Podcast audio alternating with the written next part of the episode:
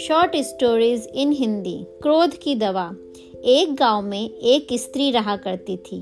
वह स्वभाव से बहुत बहुत गुस्से वाली थी। गुस्सा उसकी नाक पर बैठा रहता था। छोटे छोटे बात पर वह तुनक जाया करती थी और लोगों को भला बुरा कह देती थी। आस पड़ोस में रहने वाले लोग उससे परेशान थे और उससे बात करने में भी घबराते थे। तो घर कैसे अछूता रहता? उसका गुस्सा घर पर कलह का कारण बन चुका था। उस स्त्री को एहसास था कि गुस्सा उसके लिए परेशानी का सबब बनता जा रहा है।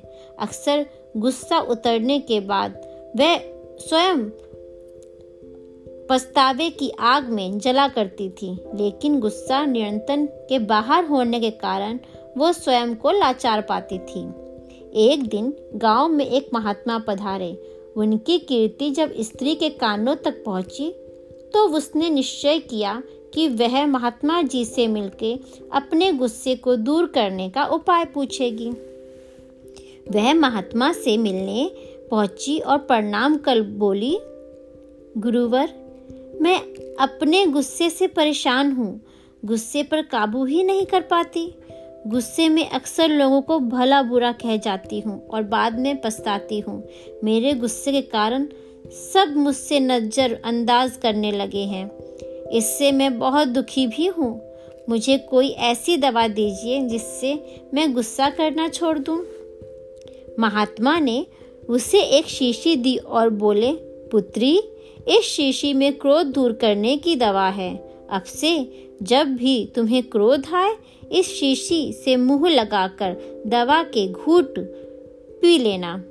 स्त्री दवा पाकर बहुत खुश हुई और महात्मा को धन्यवाद कर अपने घर लौट गई।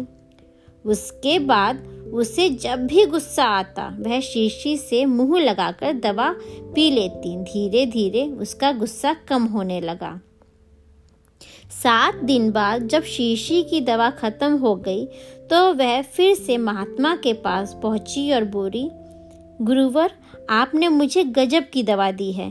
पीते ही साथ गुस्सा छूमंतर हो जाता है। अब वह दवा खत्म हो गई है। कृपया मुझे उस दवा की एक शीशी और दे दीजिए। महात्मा मुस्कुराते हुए बोले, पुत्री, तुम्हें जानकर आश्चर्य होगा कि वो शीशी में कोई दवा नहीं थी। उसमें सादा पानी भरा हुआ था। क्रोध आने पर जब भी तुम उस शीशी से पानी पीती थी तो शीशी मुँह में होने के कारण तुम कुछ बोल नहीं पाती थी। क्रोध दूर करने का बस यही उपाय है कि जब भी क्रोध आए तो अपना मुँह बंद कर लेना चाहिए। अब से यही किया करो। इस कहानी से हमें यह शिक्षा मिलती है, क्रोध दूर करने का उपाय बस अपना मुँह बंद कर लेना ही होता है।